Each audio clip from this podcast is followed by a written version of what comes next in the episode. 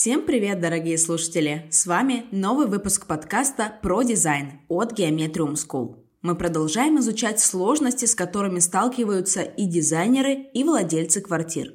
Сегодняшняя тема актуальна для всех, кто продумывал дизайн малогабаритной квартиры. Будь то хрущевка с проходным залом или новенькая студия в 25 квадратов, сложностей при ее ремонте возникает предостаточно. Важно предусмотреть места для всех домочадцев, пространство для хранения и чтобы территория для жизни еще осталась. Давайте разбираться, как сделать малогабаритную квартиру уютной и функциональной. Выбирая квартиру, особенно небольшую, крайне важно учитывать все детали ее планировки – Лучше, если больше квадратов будет отдано жилым зонам, а не бессмысленному длинному коридору. Отлично, если в квартире предусмотрена кладовая или гардеробная. С их помощью можно организовать полноценное хранение всех необходимых обитателям дома вещей. Обратите внимание на то, какие стены несущие, а какие можно двигать, создавая более удобный вариант планировки для ваших задач. Здорово, если несущими являются только внешние стены квартиры. Это дает куда больше простора для дизайнерского творчества. Если в квартире есть балкон, его можно утеплить и использовать как кабинет, например. Выбирая мебель для небольшой квартиры, точно не стоит отдавать предпочтение громоздким вариантам. Да, огромный диван может быть стильным и даже уютным. Но какой в этом толк, если каждый раз, проходя мимо него в другую комнату, вы вынуждены протискиваться, ударяясь мизинцем о ножку? Лучше брать мебель, которая не занимает так много места, и расставлять ее не впритык, сохраняя простор для маневра. По правилам меблировки помещений в гостиной мебель должна занимать от 25 до 50% пространства. А в спальне и детской для каждого габаритного предмета обстановки выделяется максимум 12% пространства. Отличным вариантом для малогабаритных квартир служит мебель-трансформер.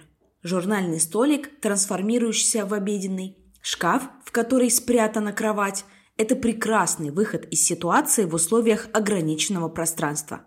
Для хранения старайтесь использовать каждую свободную нишу, встраивая в нее закрытый шкаф с распашными дверцами.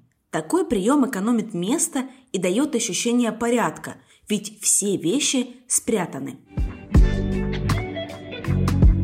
Если вы, как и Владислав Орлов, выпускник Geometrium School, хотите сделать идеальный ремонт в своей квартире, а может даже связать свою жизнь с работой дизайнером, приходите учиться к нам.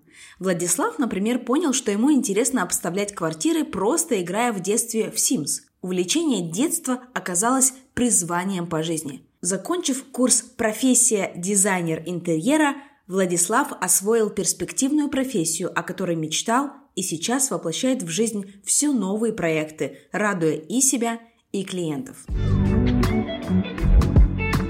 Выбор цветовой гаммы играет важную роль в дизайне маленькой квартиры. Выбирайте светлые тона. Они зрительно расширяют пространство и служат отличным фоном практически для любых элементов декора. Мало того, пастельные тона отражают свет, что тоже добавляет ощущение воздуха.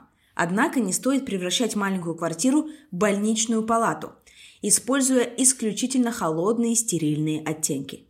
Добавляйте теплоты и даже яркости. Оттеняйте цвет стен сложными, интересными оттенками, которые будут повторяться на обивке мебели, пледах или коврах.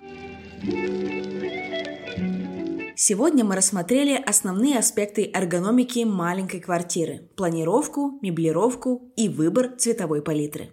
Учитывая эти факторы, вы сможете максимально эффективно использовать пространство и создать комфортную обстановку. Надеемся, что наши советы помогут вам превратить свою маленькую квартиру в функциональное и уютное место.